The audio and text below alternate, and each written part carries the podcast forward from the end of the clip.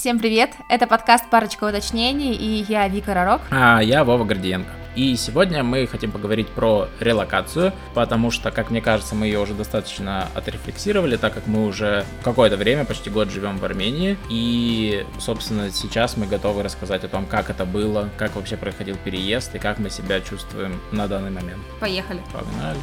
Давай начнем с того, что стало триггером к нашему переезду. Можешь рассказать, как это было у тебя? Ну, я думаю, все этот триггер прекрасно знают. На мобиле начинается назация, заканчивается. Примерно, да. Но дело даже не, не столько в этом, сколько в том, что в феврале 22 года мы сразу практически поняли, что мы хотим уехать. И мы дали себе год на то, чтобы, собственно, решиться на этот шаг. Мне кажется, все тогда началось все-таки. Мне кажется, что ты сказал, что мы сразу решились. Я помню немножко по-другому, но, по крайней мере, внутри меня были сомнения. Я 30 лет жила в Новосибирске, и я никогда никуда не переезжала, и этот шаг казался мне чем-то вообще нереальным. То есть, когда ты всю жизнь живешь в одном месте и перемещался только э, в рамках другого района, а тут менять вообще не то что город, а в целом страну, но это было как-то страшно, и у меня вот такие сомнения. Знаете, в один день я переезжаю, в другой день, да нет, все закончится, и останемся, и надо бороться, оставаться здесь. В общем, вот такие вот смешанные чувства были в обе стороны, но да, я помню, что мы с тобой в один день договорились, что мы будем уезжать просто через год, и, возможно, вот этот вот, ну, год, который мы себе дали, это, знаешь, было такое отложенное, что, может быть, это еще не случится.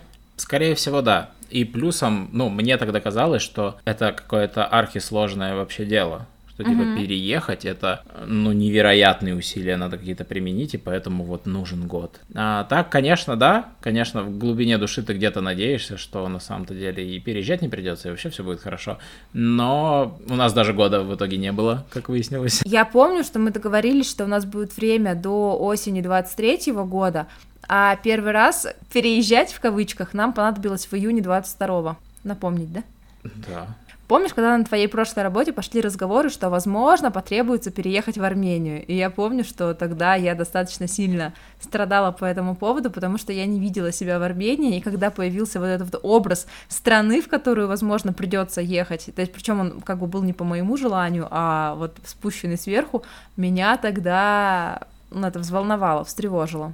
Ну, там несколько стран фигурировали. Тогда шел разговор про Армению, про м, Сербию. И да, ну, такие разговоры были, но как будто, знаешь, это такое, как в тумане, типа, да я не верю. А, но здесь, да, я согласен, что это было очень такое, что типа, ну, аля, я не хочу, вот. Угу. А, потому что мы-то о, о чем думали там? О Португалии. Об вот. Италии. Об Италии, да, что мы вот такие крутые, подготовимся и сейчас как в Европу ворвемся. Ага. Тогда я, если честно, слабо представлял себе Армению. Что это вообще за страна такая? Я помню, как мы с тобой открыли Google Maps в каком-то супер неудачном районе, опустили человечка погулять по улицам, и мне показалось это таким унылым. Мы в какой-то частный сектор просто мы попали. Конт. Мы просто в конт, мне mm. кажется, бросили человечка. Я не знаю, куда, но я такая, боже, это 14 век. Вот у меня первое впечатление было ну, такое. там просто был очень плотный частный сектор, без тротуаров, с кучей вот этих проводов. Mm-hmm. Вот, э, и с машинами. Я как бы чуть позже расскажу, насколько сильно э, Ереван разрушил мои ожидания и оказался вообще прекрасен в этом плане. Mm-hmm.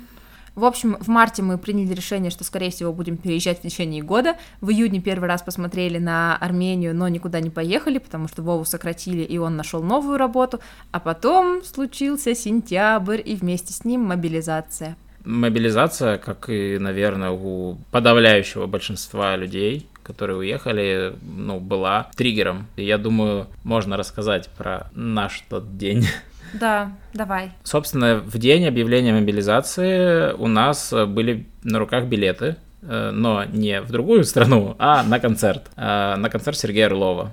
И это было максимально странное ощущение в день, когда тебя огорошило этой новостью, идти слушать комика и смеяться. Это, знаете, какая-то была вообще дереализация, что как мы сейчас с такой новостью, то есть непонятно вообще, как мы вернемся домой, что будет дальше, жизнь в очередной раз просто рухнула, а мы пошли похохотать. я помню, когда мы ехали обратно, что просто такой сюр казался, что это не может быть на самом деле. Ну, ты как будто где-то находишься, что типа во сне или... Я представляю, это знаешь, как густой кисель, через который твое сознание пробирает. Ну, ну да, ты в очень странном состоянии находишься.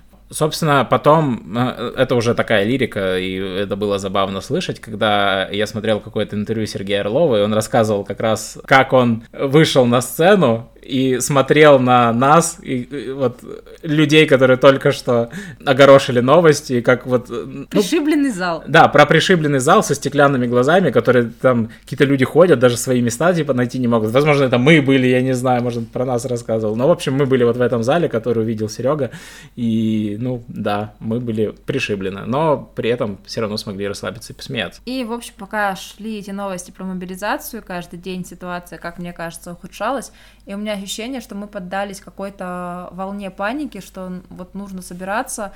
Я помню, что мы приняли решение про Армению, что она станет нашим пунктом назначения, где мы снова встретимся, и что Вова поедет туда через Казахстан, потому что это самая близкая граница к Новосибирску, и я помню, как мы пытались купить билет на автобус, прям это, ну, решение там пришло буквально в воскресенье, и в понедельник Вова уже должен был уехать, то есть собрать вещи, все, которые нужно взять с собой. Я помню, что мы договорились с моей коллегой, которая живет рядом с вокзалом, чтобы она сходила, посмотрела билеты, которые есть, купила их, потом мы ездили к ней, чтобы забрать у нее эти билеты. В общем, напрягли кучу людей. Купить их онлайн нельзя было, и поймать тоже было совсем непросто. Ну да, тут мы явно поддались панике. Тут, ну, я думаю, вообще нечего стесняться. Я думаю, куча людей поддались панике в тот момент. Я просто помню эти дни, как я на выходные ходил э, в гости к, к друзьям. Мы собирались, такой, делали консилиум, просто сидели пять мужиков и такие, так, ну и что, вот что будем делать? И у меня в тот момент был какой-то в голове рисунок, что мы вот сейчас все соберемся вместе просто и уедем толпой. И, и я думал, что это будет просто, потому что вот вокруг будут другие люди, такие же в шоке, в панике, но мы хотя бы вместе, и мы что-то порешаем. А, но в итоге все вообще не так пошло. Началось все с того, что я понял, что я поеду один, ну, я поеду один и в тот город, в который больше ник- никто не едет. Ну, потому что билетов других не было. Да, да, потому что, ну, вот мы купили билеты в семей, и я собирался в семей, а большинство ребят поехали в Усть-Каменогорск, то есть в другую немножко сторону, а, а кто-то вообще решил остаться и уехать там попозже, и в итоге уехали, или там, ну, вообще не уезжать. А, ну, то есть тут каждый уже за себя решал. И вот такого типа ощущения, как я думал, такого роад-трипа, что мы вот просто толпой друзей едем куда-то в никуда, в, в, ну и просто нам смешно от того, какой сюр происходит, получился, что я один еду в автобусе и прокручиваю один это все в голове, и это было гораздо хуже в итоге, чем я ожидал. Я помню даже эту подготовку, когда тебе за вечер буквально нужно собрать э, чемодан, да, всю свою жизнь там в рюкзаки, потому что ты не знаешь, там вернешься ты домой или нет, но спойлер, в эту квартиру Вова уже не вернется, потому что мы ее вот-вот продадим, и как бы это так резко пришлось попрощаться. И я помню, что Вова уезжал, и тогда не было возможности найти быстрое, качественное жилье. И я через какие-то чатики в WhatsApp это подняла на уши, по-моему, всех знакомых, которые у меня были в Казахстане, чтобы найти жилье, где Вова может просто переночевать. Ну, расскажи, как ты вообще добрался до Казахстана и все твои вот... Э, давай твою версию отъезда, угу. а потом я расскажу, как это было у меня. Ну, начнем с того, что я не знал, куда я еду и на сколько времени. То есть, конечно, конечной точкой была Армения, мы об этом договорились, но когда в нее я попаду, у меня вообще не было никакого представления, там, сколько я неделю проведу в Казахстане, две недели, месяц, полгода, вообще не было никаких представлений об этом, потому что я просто ехал в никуда, там не было ни забронированного жилья, ничего такого, ну, его и невозможно было забронировать, потому что, по-моему, все города рядом с границей Росси- с Россией и все города с крупными аэропортами там раскупили все нафиг. Вообще ничего нельзя было купить. И, соответственно, я сел на автобус, и у меня предстояло 13 часов, собственно, в пути. Ну, 13 часов плюс какое-то время стояния на границе. Я помню, что я всю ночь просыпалась, каждые, наверное, полчаса и проверяла телефон, что как ты там. Там же в какой-то момент еще связь пропадала. Там, понятное дело, что ты едешь где-то по степям Алтайского края, и понятное дело, что там не везде есть связь. И, ну, и в самом Казахстане тоже уже не было связи. Но самый, наверное, для меня тяжелый момент, в, именно в момент путешествия вот этого был была ни граница, ни автобус, ничего такого, а я не мог миновать момента, что я проезжаю мимо своего дома и вижу его из окна автобуса. И вот это был самый, наверное, тяжелый э, момент, что я еду на автобусе в Казахстан, непонятно куда, и мимо меня... Буквально проезжает вся твоя жизнь. Проезжает, да, моя, ну, типа, мой дом, где я жил уже довольно давно, Академгородок потрясающий, который я любил. И, ну, я понимал, что я, возможно, вижу это последний раз, и пока получается так, что да, действительно. Ну, то есть я смотрел на окна своей квартиры, но я видел дом. И, ну, в него я уже реально не вернусь, получается, ни в каком виде. Вот, это был прям, ну, такой вот... Душераздирающий момент. Это было прям тяжело, а потом пошло легче, потому что, ну, ты уже занимаешься текущими проблемами. Там у меня заболел живот, я эту проблему решал. Э, автобус остановился где-то, чтобы можно было сходить в туалет и там что-то купить, перекусить, я этим занимался. А, нужно было поспать, чтобы совсем вареным не быть. Пытался спать. Типа 13 часов дороги, это был какой-то сюр. Плюс я пытался, точнее тогда мне казалось, что это кому-то поможет, кто поедет следом за мной. Плюс это мне, наверное, как-то помогало, ну, не отрываться от реальности. Я просто вел сторис активно. Там я такой, вот Бердск проехали, вот Скитим проехали. А вот и здравствуйте, типа, э, грань Алтая. Ну, типа, мы въехали в Алтайский Алтайский край, вот, и он там это вот стоит просто посередине нигде здания, на нем написано «Грань Алтая», в этом здании есть туалет и кафе, к счастью, и просто ничего вокруг. Расскажи, как ты границу переходил? Мы же переживали, что выпустят, не выпустят. Вот. А, ремарка, у Вовы не было и нет никакой повестки. Какие моменты я запомнил вот из перехода границы? Во-первых, я помню подъезд границы, где там была вот эта стела «Алтайский край», и, ну, типа, я такой, блин, я пошучу про это. Я вот не мог, что вот этот Барнаул, Алтайский край, невозможно не пошутить, потому что ты в таком состоянии, что ты хватаешься вот за эти какие-то вещи, которые кажутся тебе незыблемыми, а мем про Барнаул Алтайский край, он такой, типа, удерживал меня везде. А, соответственно, часа в 4 э, ночи э, мы подъехали к границе. Я помню все вот эти новости, да, что Верхний Ларс, там люди три дня стояли. А потом мне коллеги рассказывали, что вот они стояли на западной части границы Казахстана, там тоже можно было днями стоять. И там даже было хуже, чем в Верхнем Ларсе, потому что Верхний Ларс хотя бы горы, ты как-то защищен там от ветра, от всего такого.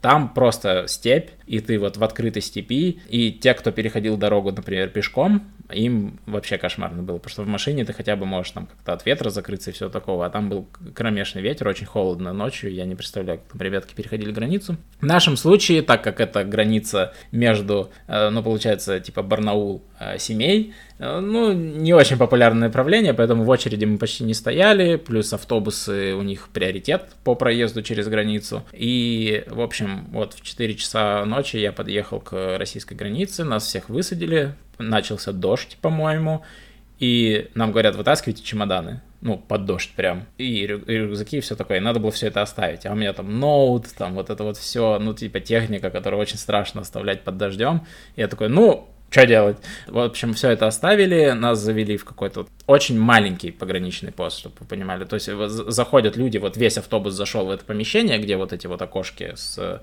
пограничниками, и все, оно заполнено полностью. Оно заполнено людьми и заполнено комарами пополам примерно, по-моему. И, собственно, комары занимаются тем, что поджирают людей, люди занимаются тем, что стоят и вот, боже мой. От вот. нервов или от холода? А, ну, в основном, ну, от нервов молодые люди, понятное дело. Но там просто у меня подобрался такой автобус, где было очень много, типа, возрастных семей, а, которые ехали в семей, каламбурчик, да, вот, которые, видимо, постоянно туда ездили, и они такие уже там на опыте, им вообще все пофигу. Так я помню, вот. ты рассказывал там диалог, типа, ой, а что происходит, почему сегодня автобус полный? Да-да-да, почему автобус полный, а типа, ну, какие-то молодые люди почему-то уезжают, интересно, что случилось, да. А, плюс там помимо нас были люди, которые переходили границу вот как раз пешком. Как мне показалось, из того, что я там наблюдал, очень сильно зависело от того, на автобусе ты, на машине или пешком. Потому что если ты пешком, это капец как подозрительно, и Э, пограничник тебя много о чем спрашивает. Когда ты в автобусе, как будто попроще, потому что у меня не спрашивали вообще ничего. Э, пограничник открыл паспорт, полистал, посмотрел на мои визы, штампы, поставил штамп выезда из России и такой, все, до свидания. Вот, вообще ничего не спросил. Как мне кажется, мне помог, ну, то, что, типа, пересечение на автобусе такое, типа, официально, ну, нормально, человек куда-то едет, все логично. Э, во-вторых, из-за того, что у меня много штампов в паспорте, ну, мне так кажется сейчас, это тоже помогло Угу. Типа много штампов, ну, человек привык путешествовать. И для него это норма пересекать вообще-то границу, ставим штамп. Если у человека голый паспорт или вообще российский, наверное, к нему возникали вопросы. Угу. Ну, при мне двух, по-моему, человек уводили куда-то вот в отдельное помещение пообщаться. Не знаю, как там судьба у них сложилась. Э, потом было томительное ожидание около двух часов уже на границе с Казахстаном. А на границе с Казахстаном было немножечко как будто больше цивилизации, чем у российской границы. Там было побольше места, там были рамки металлоискателей, были вот эти вот детекторы, через которые нужно было свой багаж прокатывать. И там тоже не задали ни одного вопроса, хотя некоторым людям почему-то задавали там про цель поездки и все такое. Меня не спросили ничего. Добро пожаловать. Затем я добрался до Семея. Э, уже наступало утро, рассвет. Я стою на автовокзале. У меня 0 тенге у меня карточки российские, которые не работают в Казахстане. И я стою на автовокзале на окраине города и вообще не знаю, что делать. Я не готовился к Семею вообще. Я не, ну, понятия не имел, что за город, как в нем вообще жить, где у него что есть. Потому что я надеялся, что это транзитный город, ну так и получилось. И я решил вызвать Яндекс Такси, и оно работало. Причем я поставил рандомную точку в центре города, что просто вот довезите меня до центра, там я как-то разберусь. В первую очередь найду какой-нибудь банкомат, который даст мне денег, в первую очередь, вот, а потом уже всем остальным заниматься. Вот, собственно, приехал в центр города, миленько поглядел на вот этих дворников в 7 утра, которые метут улочки, и э, нашел банкомат Сбербанка, снял там деньги, сел в кафе и стал ждать вот пока решится вопрос с квартирой, который на самом-то деле Вика решала. И потом уже заселился в эту квартиру. Э, история по квартиру это, конечно, отдельная история в семье. Я там пробыл, по-моему, сутки да, да. Одну, одну ночь. Да, я там пробовал одну ночь, но я на всю жизнь ее запомнил. А, во-первых, меня просто накрыло в, момент, когда я туда заселился. А, ну, то есть просто накрыло. Я ощутил очень сильное одиночество. Мне было очень жалко себя. Я вообще не понимал, что происходит и зачем я это делаю. Я как бы страдал. Я звонил Вике, чтобы немножко успокоиться. Плюс к этому а, сама квартира, ну, вообще не располагала к тому, чтобы прям спокойно себя чувствовать. Это была типа аптека или магазин, что-то, в общем, на первом этаже, что переделали под жилое помещение. Там, например, кухня, она была не кухня, это был просто какой-то маленький закуток, из которого вела дверь наружу, не в подъезд, а наружу, из квартиры вообще. Это было очень странно. Я не понимал, открыто она, закрыто как-то вообще, что, что это за дверь такая. А, это первое. Второе, все двери закрывались внутрь. То есть, ну, из-за того, что это коммерческое помещение, люди заходят с улицы, а не с подъезда, все двери закрывались в обратную сторону, не так, как обычно в, в обычной квартире. То есть кто-то меня легко мог запереть в этой квартире на самом-то деле. И была ужасная слышимость. Буквально под моим ухом стучала подъездная дверь, заходили люди. И еще хозяйка подлила масло в огонь, потому что она сказала такую фразу, что если кто-то будет стучать, то не надо ему открывать. Ну, во-первых, я бы и не открыл, вот, а во-вторых, что это вообще? Зачем она вот это сказала? Ну, типа, я, я тебе серьезно, сейчас кто-то постучит, и, и мне не нужно им открывать. Это вообще что такое? А в какую дверь постучат? Может, не в ту наружную дверь постучат вообще? Вообще, я ничего не понимаю. Плюс квартира, мягко говоря, плохо убрана. То есть, ванная грязная, унитаз грязный. Видно, что не мыли после предыдущих жильцов. Я, короче, открыл тумбочку около кровати, чтобы убрать туда какие-то вещи, там, зарядку, вот. И там, смотрю, лежит пачка презервативов, и я такой, я сплю в одежде. Типа, я не буду раздеваться, чтобы лечь на эту кровать. И добило меня то, что ночью под окнами, видимо, в Казахстане можно ночью вести шумные работы, ужасно шумные работы, но ночью велись э, дорожные работы прямо около квартиры. И мне всю ночь снилось, что они прям в квартиру заезжают, вся вот эта техника, которая укладывает асфальт, что она прям в квартиру заезжает, светит на меня фарами, и вот всю ночь мне снилась эта хрень. Как-то вот ночь я эту провел. А, что случилось э, дальше? Да, я дальше не знал, через что я поеду. Через Арабские Эмираты у меня был вариант, через Алматы, через Астану, ждать ребят из Усть-Каменогорска, что они тоже поедут, и они меня на машине подберут из семьи. Я не понимал, что мне делать, и в конце концов э, Вика просто смогла найти отель в Астане, потому что что в Алматы, что в Астане, найти отель это была вообще отдельная тема. И, в общем, решено было, что я еду в Астану, я побежал сразу на вокзал, купил билеты э, на этот же день, чтобы просто не оставаться на вторую ночь в этой квартире. Э, собственно, прыгнул в поезд, попал в купе, где все были такие же, как я, беглецы. ну, то есть ребятки, которые тоже уехали из России и, собственно, ну, ехали в никуда. Мы ехали вот э, в поезде через потрясающие казахские степи, где не было ничего вообще, кроме потрясающего звездного неба. Э, соответственно, я приехал в Астану, доехал до отеля, и испытал счастье, потому что там был душ, а я не был в душе с Новосибирска, господи, это был самый счастливый день мой в Казахстане. Дальше все пошло гораздо проще. В Астане я долго не пробовал, я просто э, сел на самолет, долетел до Актау, в Актау прожил неделю уже в хорошем отеле с прекрасными завтраками, как будто я, блин, в отпуске на берегу Каспийского моря, и просто смотрю верблюдов там и все такое.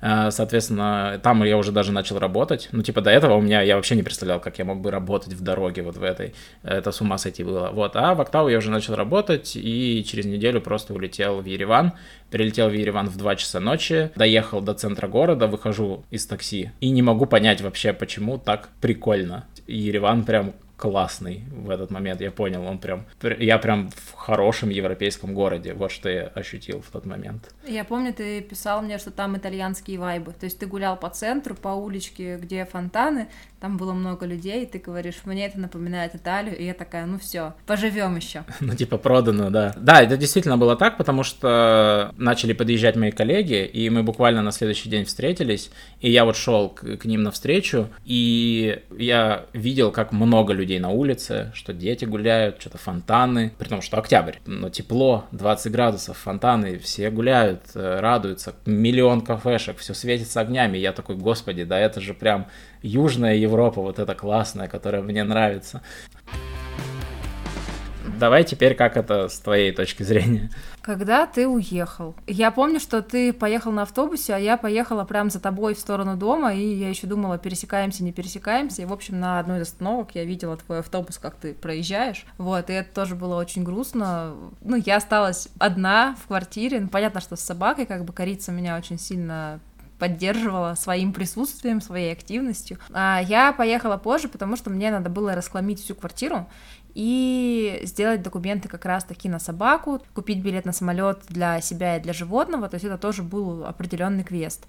А параллельно я еще помню, что как раз все жилье для Вовы бронировала я, билеты некоторые покупала тоже я, и с этим были сложности, потому что карта у меня только российская, а многие сервисы перестали принимать тогда платежи. И я помню, что искала там людей каких-то, кому я могу скинуть рубли, а они оплатят своей картой, а мне отказывали, потому что они боялись из-за нарушения законодательства о валютном резидентстве. Там, ну, что-то, короче, их пугало, и мне такие, нет, нет, нет. В итоге я через Тинькофф путешествие находила какие-то варианты, мне тоже подсказали люди. В общем, это было то еще приключение. Мне, мне кажется, стало на несколько седых волос больше.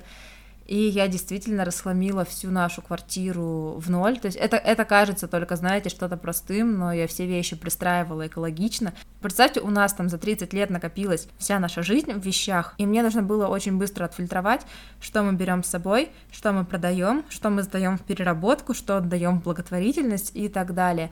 Я, мне кажется, выставила на Авито все, что вообще можно было продать, и ходила на почту каждый день. А рядом с нами как раз находился военный пункт, и вот те люди, которых из деревень привезли для подготовки в мобилизацию, они как раз ходили той же дорогой, что и я до почты, и было очень много пьяных мужчин, которые как-то интересовались мной, и я выходила нагруженная вещами, просто глаза в пол, иду, ни на кого не реагирую, ни, ни на какие фразочки не отвечаю, просто очень быстрым шагом ходила туда-сюда. Вот это было и физически, и морально достаточно тяжело. И я помню, что у меня отдельным приключением были документы на собаку, потому что у нас возникла небольшая проблема с прививками. То есть, когда нам нужно было поставить ежегодные прививки, закончилась международная вакцина во всех ветеринарках. И пока мы ее ловили, прошло несколько дней. Ну и в паспорте, то есть там получилась такая просрочка.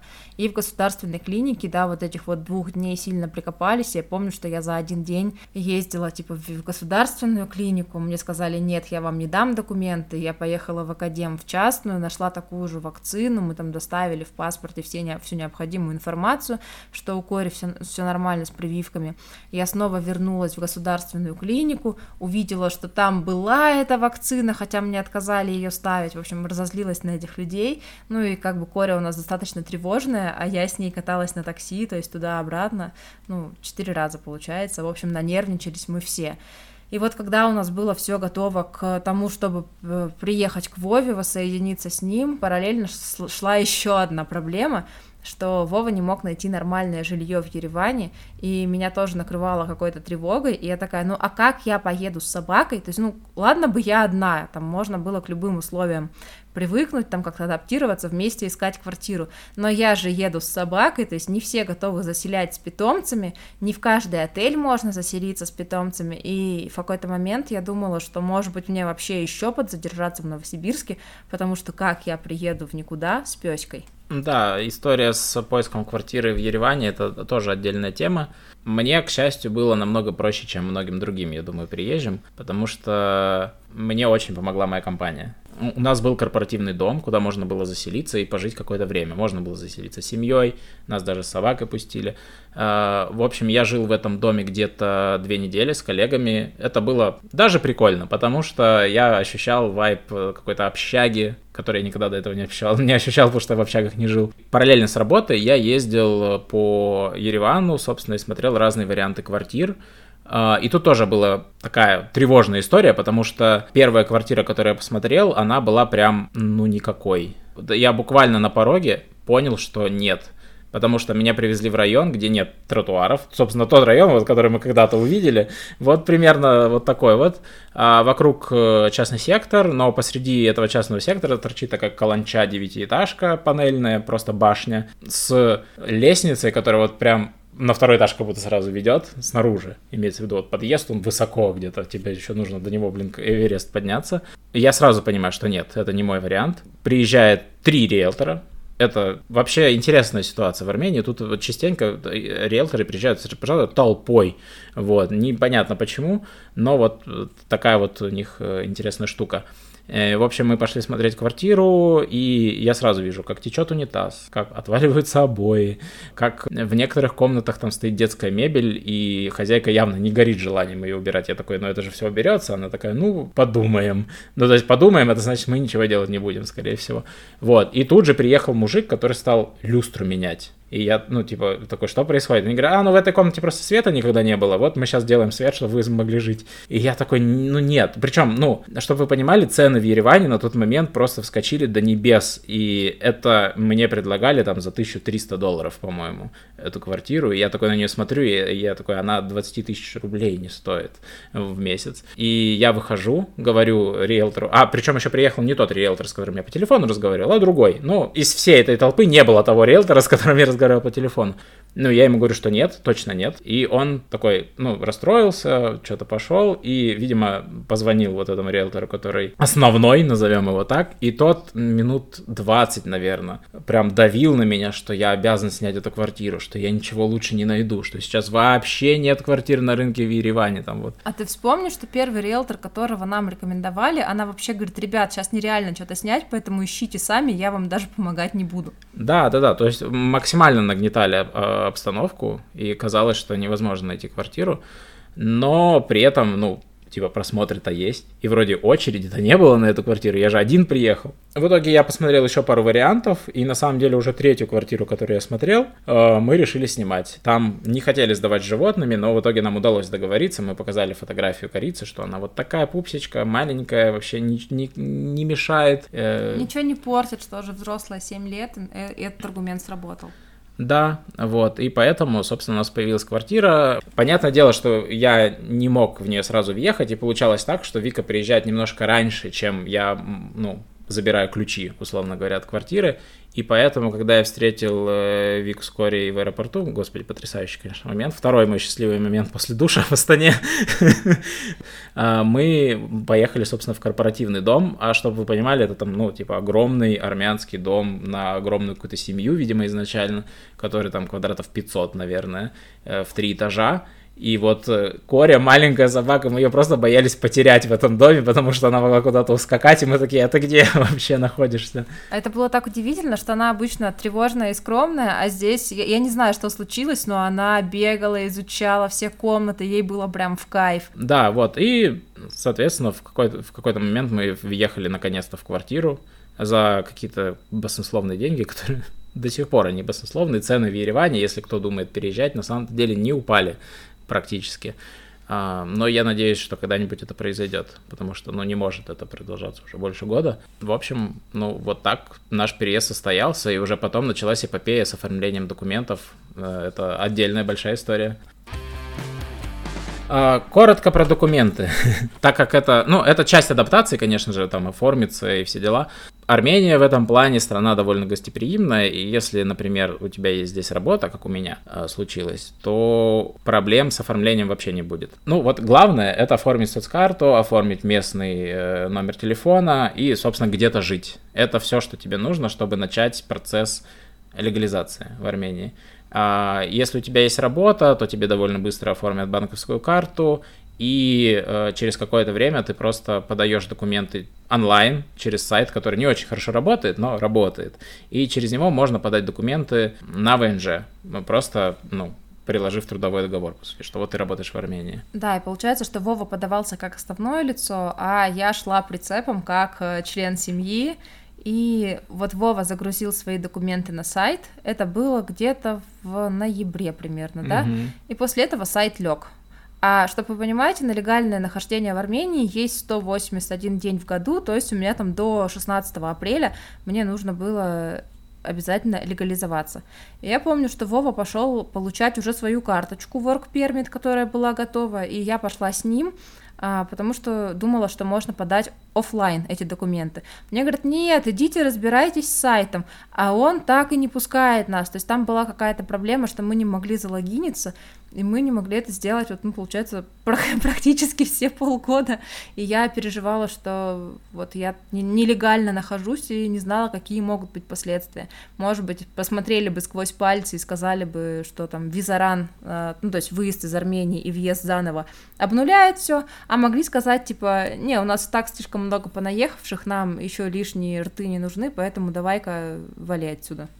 Хочется поговорить про адаптацию, то есть как мы, наверное, психологически к этому подошли, с какими трудностями справлялись, если они были. Как у тебя? Вообще, тут я еще раз могу просто повторить, что Армения в этом плане очень простая страна потому что практически все вокруг знают русский язык. Несмотря на то, что ты видишь вывески на незнакомом алфавите, да, то есть ладно бы там я приехал, не знаю, куда-нибудь еще там, в Сербию, да, и видел бы кириллицу, мне было бы, наверное, проще. Здесь я вижу буквы некие, которые я до этого никогда не видел, а, потому что у Армении собственный алфавит, уникальный. Наверное, я думал, что это будет сложно. Но оказалось несложно, потому что люди все приветливые, очень легко переходят на русский, не переживают по этому поводу, а, как э, вот, ну, там, люди из разных стран, да, рассказывают, что, ну, постсоветских, я имею в виду, что переход на русский, он там чреват, возможно, какими-то проблемами, да, что к тебе будут как-то плохо относиться. А в Армении ничего подобного нет, здесь люди легко переходят на русский по понятным причинам, потому что здесь много релакантов армян, которые репатриировались в Армению из России, и они тоже не знают армянский язык, и понятное дело, что, ну, ну, это просто такая необходимость знать русский язык. И в этом плане страна, конечно, очень расслабляет, потому что ты не выпадаешь из социума вообще, ты прям в нем находишься, и это очень классно. Ты очень быстро интегрируешься в среду, у тебя не проблема сходить в магазин, не проблема сходить в кафе, на какие-то концерты, мероприятия. Мы на кучу мероприятий уже сходили, всяких разных. И вообще с этим нет никаких проблем, потому что, во-первых, очень много приезжих, таких же, как ты, и они тоже тут что-то организуют, э, как-то живут, и вы как-то вот, э, ну, живете вот с этим. А плюс, ну, сама Армения в этом плане, ну, дико гостеприимно получается. Я могу сказать, что я как раз ждала какого-то негатива в свой адрес, типа, что вы приехали? Ну, то есть, мне кажется, что в России довольно жесткое отношение к мигрантам, а теперь мигрантом стала я. И я ждала вот, знаете, отзеркаливания вот этого всего в свой адрес. И мы 10 месяцев живем в Армении, мы с этим ни разу не столкнулись. То есть тут вообще максимально дружелюбно, насколько это возможно. Да, это правда. Ну, то есть если исключить вот э, просто очень дорогую аренду, во всем остальном как будто все очень хорошо. Я могу сказать, что я полюбила даже Армению, я такая, ну, теперь это тоже моя родина. Ну, не знаю, насколько уместно это говорить и насколько примут это местные, но я ехала вообще с открытым сердцем и с большой благодарностью, что страна меня принимает, и я решила, что я тоже хочу делать для нее там что-то хорошее, поэтому вот я стараюсь там ходить на уборки, там делать Армению чище, то есть какой-то там свой вклад посильный тоже вносить в то место, в, который, в котором я сейчас живу. А еще я хотела рассказать про кризис релаканта. То есть я ждала, что при переезде а, изменится вообще все, то есть реально же вся жизнь просто ну, да. перестраивается с ног на голову. И я думала, что меня накроет депрессией, что я буду скучать по России, по Новосибирску. Но, как ни странно, этого тоже до сих пор не произошло. То есть, мне кажется, я достаточно легко адаптировалась э, ко всему, что было. То есть, понятно, что все кейсы, с которыми ты первый раз сталкиваешься, там перегорела лампочка, надо ее поменять, сломался газовый котел. Готовить на газовой плите у меня, в принципе, такого опыта нет. Но мне кажется, мы все достаточно шустро преодолели, ну, то есть и не было, не знаю, какого-то сожаления о том, что мы уехали. Я до сих пор не скучаю по Новосибирску, ну, то есть есть там люди, там парочка мест, ну, в которые я бы сходила снова, но вот такого, что, о боже мой, что же мы наделали, вся моя жизнь рухнула, вот такого еще нет, и мне интересно, настигнет ли меня это или не настигнет, потому что я этого жду уже 10 месяцев, но пока что как будто это проскочило мимо меня, и я наоборот, ну, как бы выстроила какую-то базу своей жизни, которая мне помогает держаться, и теперь, э, ну, меняю свою жизнь в ту сторону, в которую мне нравится, устраиваю движухи разные. Мне кажется, как раз вот, что ты не замыкаешься в себе, не сидишь в квартире, а выходишь на улицу, находишь какие-то связи, с кем-то общаешься, это как раз спасает очень сильно от того, чтобы сгореть, от того, что ты где-то непонятно где, и ты один. Мне кажется, мне очень сильно помогло, во-первых, то, что вот, э, вот это ядро, э, оно сохранено, да, то есть ко мне приехала жена в какой-то момент, ко мне приехала собака с женой, работа сохранилась, и более того, я даже стал ближе к своей работе, потому что многие ребята тоже приехали в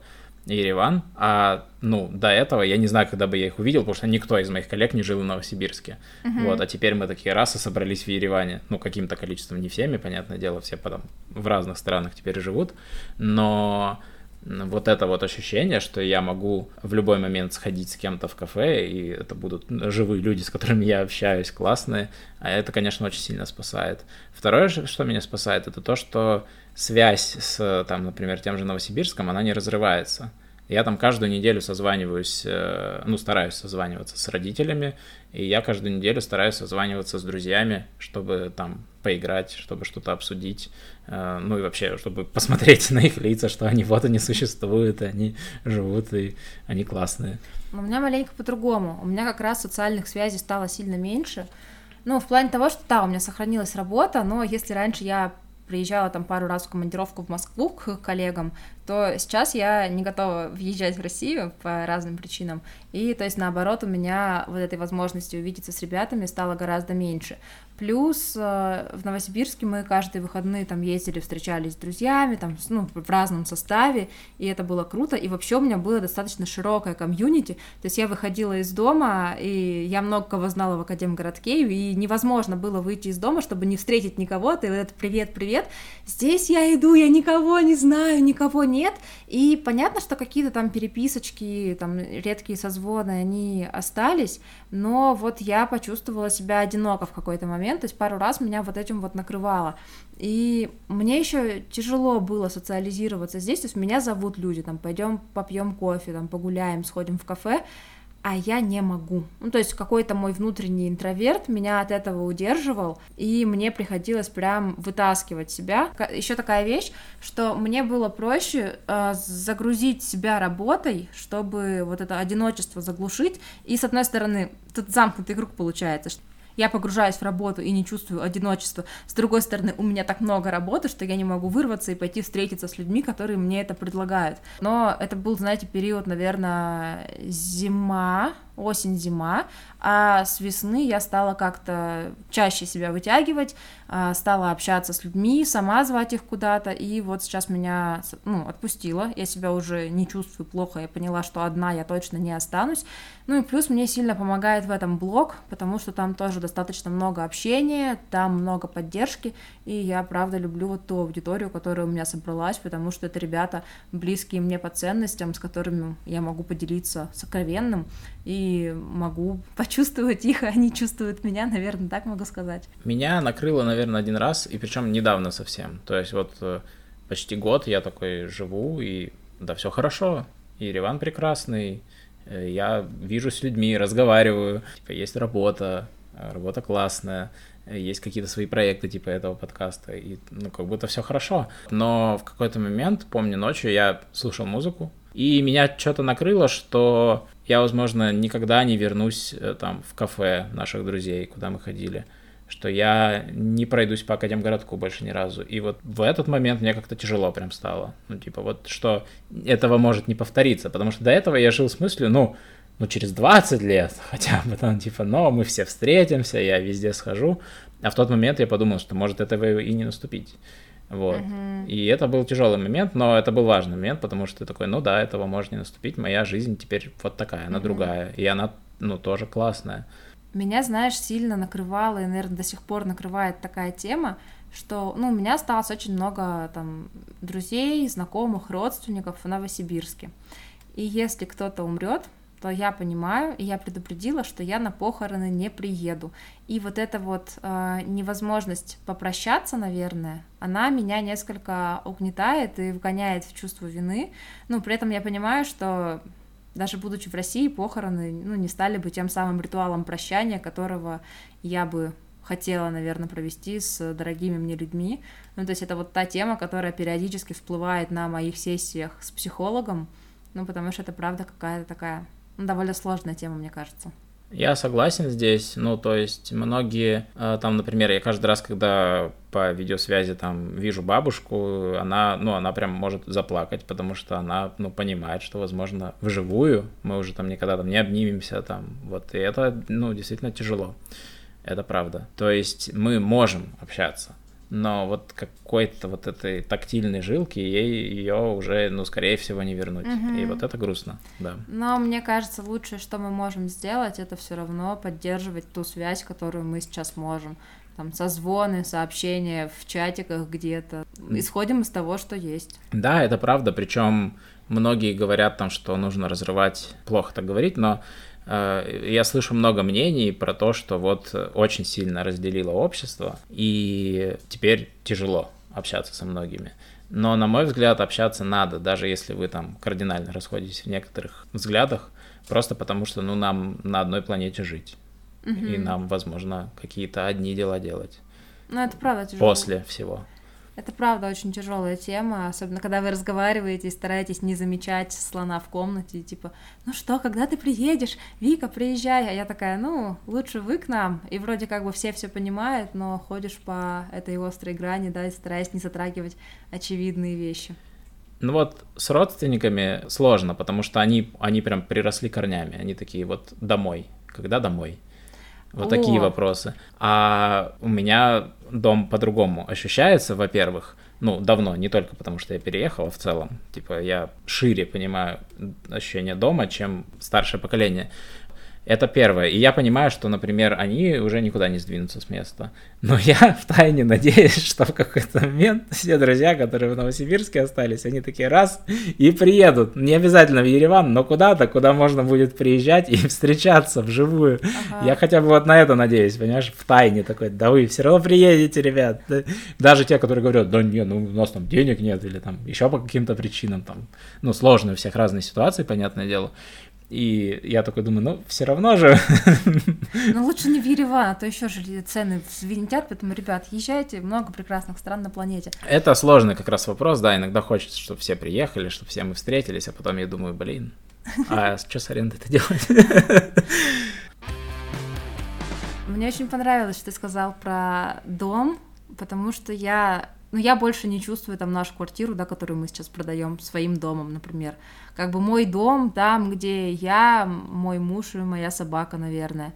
Потому что планета очень широкая, и я понимаю, что я хочу по ней перемещаться и побывать в других местах, и ну, прирастать корнями это не то. Ну, я бы так обозначил, что типа есть, ну, люди, которые лес, которые вот выросли корнями и такие, вот мы здесь, и мы, мы, мы здесь стоим, чем э, это, типа, чем толще дубы, тем крепче наши ряды. ну, в общем, ты поняла.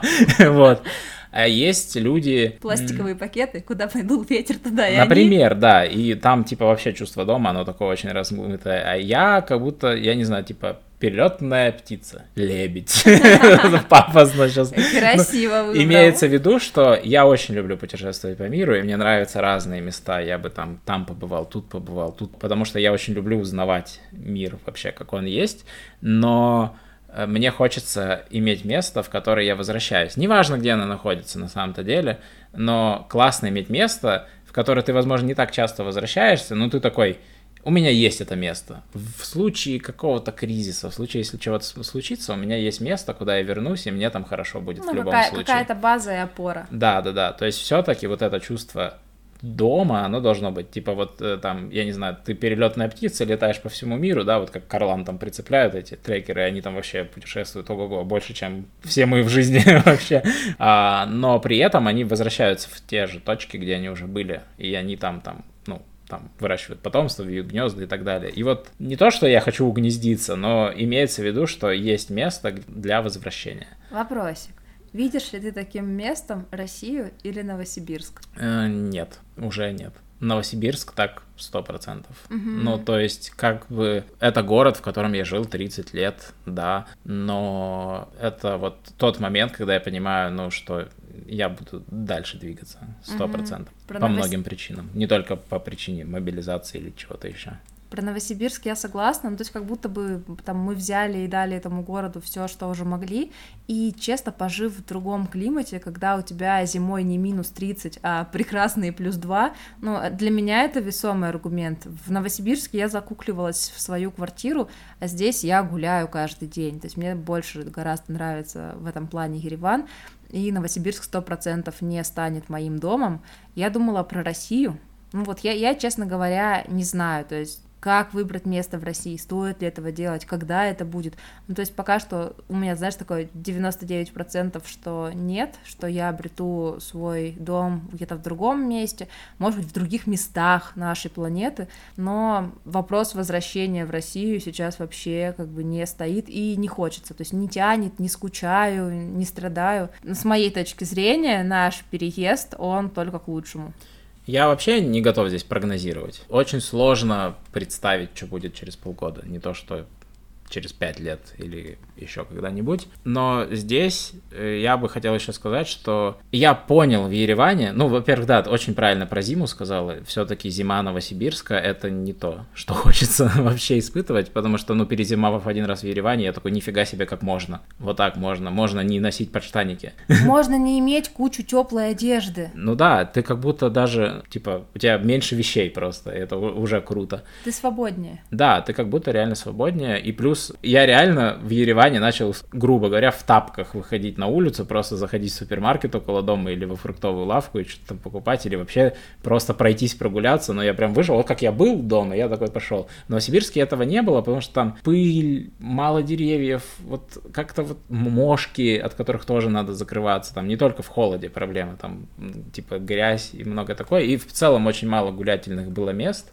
И поэтому такой, ну я посижу в квартире, а если не в квартире, то надо до торгового центра ехать, чтобы что-то там как-то погулять или что-то такое, потому что находиться на улице в Новосибирске, это там негде находиться, по сути. Там нет вот этого третьего пространства, как говорят урбанисты, да, вот есть дом, есть работа, и третье пространство некое другое, где ты досуг свой проводишь. В Новосибирске этого нет, в Ереване это, к счастью, ну, в центре города, как минимум, есть. Ты выходишь, и тебе приятно находиться в городе, ты, тебе прикольно просто быть на улице.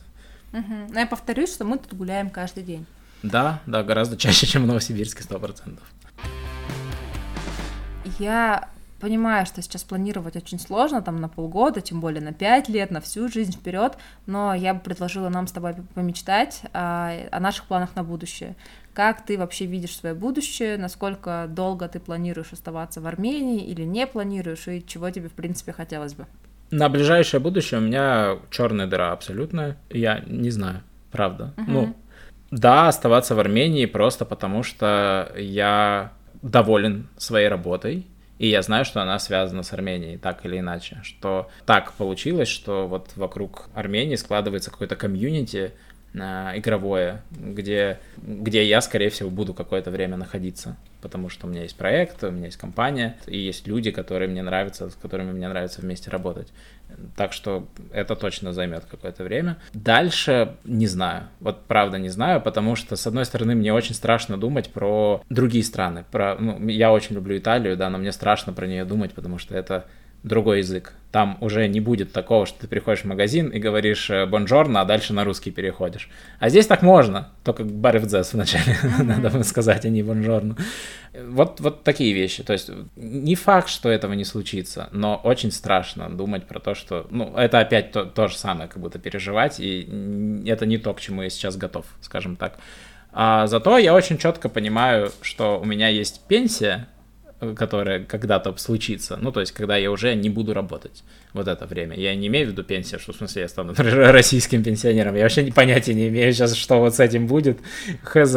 Но имеется в виду, что вот когда тебе уже там 60, ты уже взрослый совсем, и хочется какого-то спокойствия и вообще отдохнуть, в целом пожить для себя, я это представляю как, что у меня есть частный дом, скорее всего, в Италии, но не факт. Где-то он есть, и я очень много путешествую, и иногда туда возвращаюсь. Но это вот как раз мой вот этот идеал, который, uh-huh. когда ты э, спокойно можешь путешествовать, тебе позволяют финансы и здоровье, и паспорт. Оказалось, это важно.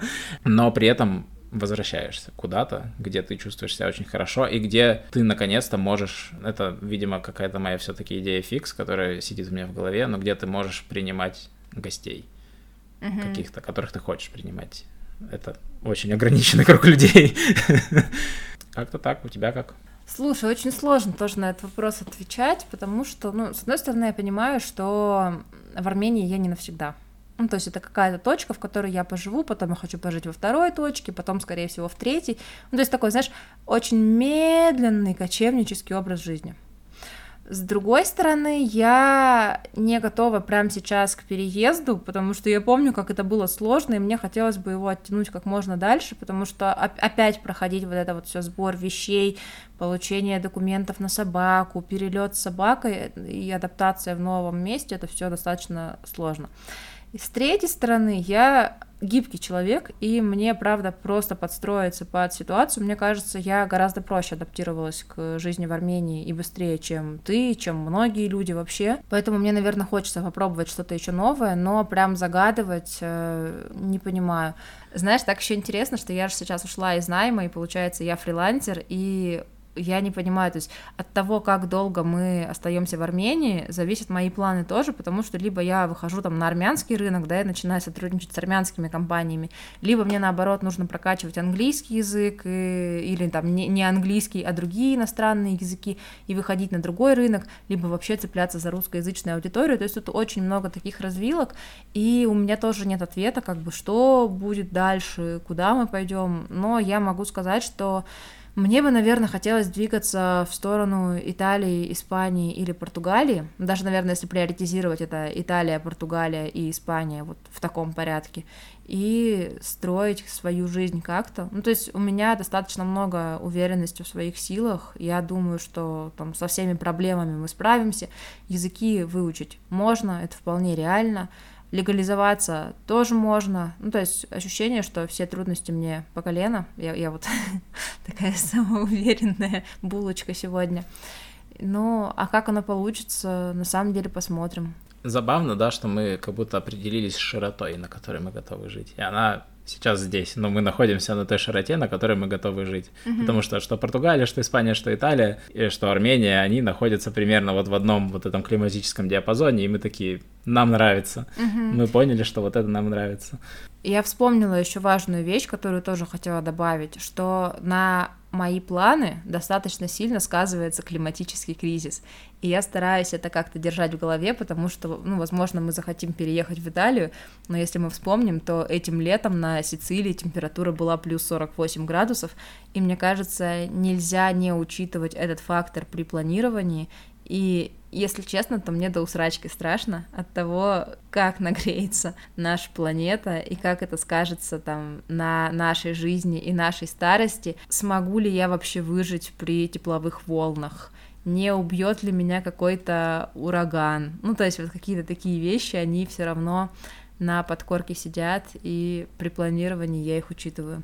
Но да. это тема совсем уже другого разговора. Рано или поздно мы все станем климатическими беженцами, это правда. Угу. Здесь я с тобой согласен, и поэтому, когда я представляю себе дом, я вижу горы и озеро. Ну, просто потому что в горах будет гораздо легче, чем где-либо. А теперь представь, какие цены там будут на эту землю. Поэтому чем раньше мы доберемся до этой точки, тем лучше, да, это правда. Ну, потому что я помню, Рива Дель Гардо, например, да, и даже несмотря на то, что там было пекло из-за солнца, ощущалось все равно иначе, потому что озеро в горах очень сильно смягчает климат. Если ты живешь где-то на равнине под солнцем, тебе будет гораздо сложнее, это правда. И да, да, так как нам будет уже там, мы будем взрослые, то нам очень сильно нужно будет об этом думать, потому что от жары, как правило, страдают, ну, именно взрослые люди. Угу. Ну что, вот такой разговор получился сегодня с разным настроением, достаточно откровенно, поэтому ставьте оценочки в том приложении, в котором вы слушаете, пишите в комментариях, что вы думаете. Спасибо, что побыли с нами весь этот разговор. Я тут хочу сказать только одну вещь. Э, который я осознал за это все долгое и медленное путешествие через нашу жизнь по планете, что оказывается довольно много всего в нашей жизни очень легко сбрасывается, как вторая кожа, как у змеи, и ты можешь взять рюкзак, положить туда ноутбук и какие-то свои вещи, и это вот ты, оказывается. Не вот это вот все вокруг, что там стены твоей квартиры или еще чего-то, а вот ты, вот ты вот этот человек с рюкзаком то есть ты и твоя связь с миром. Но ноутбук я сейчас воспринимаю просто как вот окно. Этого достаточно, чтобы жить, и собака, оказывается. Собака. Это правда. Ну, и, конечно же, все вот люди вокруг тебя, не только люди, все твои члены твоего близкого круга. Весь твой социальный капитал. Да-да-да, потому что, ну, животные — это тоже часть нашей жизни, конечно же. Ну, вот заканчиваем на такой ноте, получается. Да, ничего не бойтесь, ставьте оценочки. Пока. Пока-пока, ребят.